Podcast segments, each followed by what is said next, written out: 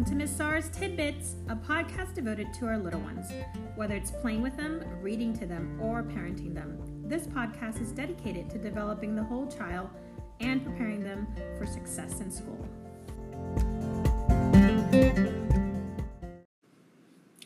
Hello, everyone. Thanks again for joining me on Miss Sar's Tidbits. Our third episode is on the what of read alouds. We will also be wrapping up this three part series on read alouds, and I will be sharing some additional resources that you can check out if you want more detailed information. Let's get started. The first question that we're going to cover under the what's of read alouds is what type of books should I read or expose my kids to? So the answer to that is start with books that interest your child. Look at what they are playing with and find books related to that topic. Passion is very contagious when you're around someone who's excited about something and seems like they're really enjoying whatever it is they're doing, we tend to get excited as well. Your kids will feel that from you. Share books that you liked when you were a kid, or if you have a hobby you're passionate about, find an appropriate book for their age and share that. It's also important to read from both fiction, make believe, and nonfiction real stories.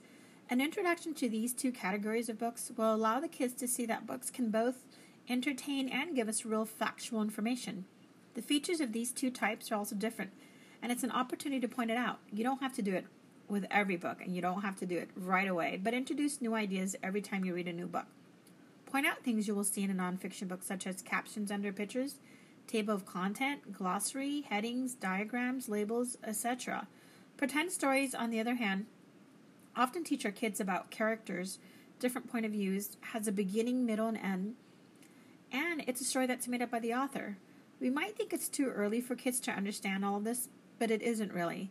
When you intentionally share or point out some of these terminology while reading, kids will become more familiar with it and they start to understand what it means.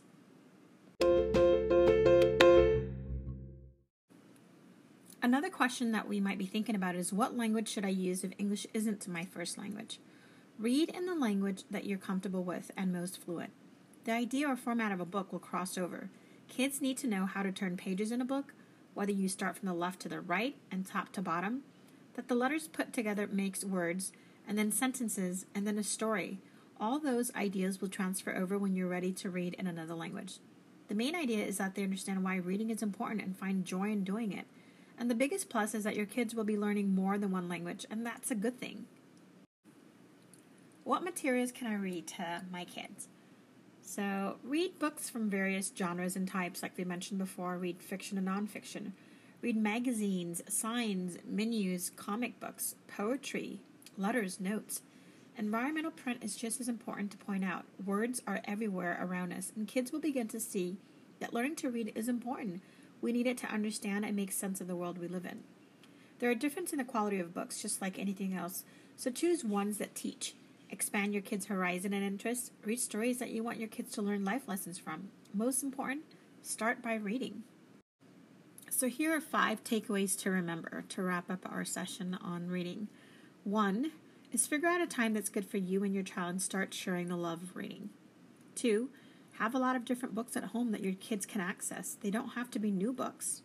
Three, use the resources in your community like the library or secondhand store and school community. Four, what you read reflects your values, interests, and what you want your kids to learn, so do check the content. Five, there are many digital free libraries out there as well, including YouTube channels of people reading aloud. Check it out, there's a lot of great readers. I also want to share my Read Aloud channel. It's called RD10000, which stands for Read 10,000 Hours. And my goal is to provide a variety of books that I think is educational as well as entertaining for young readers. So do check it out when you get a chance.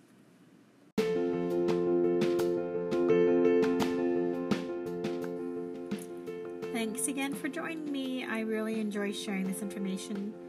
So, I didn't have most of these knowledge and tools about reading when I started as a mother, and a lot of what I've learned has been through the classes I've taken, workshops I've attended about this topic, and articles I've read. I've used some tools with my kids when they were a bit older, but most have been used in the classroom. I wish I knew a lot of these things when I first started with my kids, so I'm super happy that I can share it with you. I hope your journey to apply this into your life becomes successful and a habit that will help that young child in your life no matter what capacity you might be starting from. What I had was my own passion, an enjoyment that I associated with reading as a kid, and I wanted to share that passion with my kids. I think I did it because they do read on their own for fun, and I think you can too.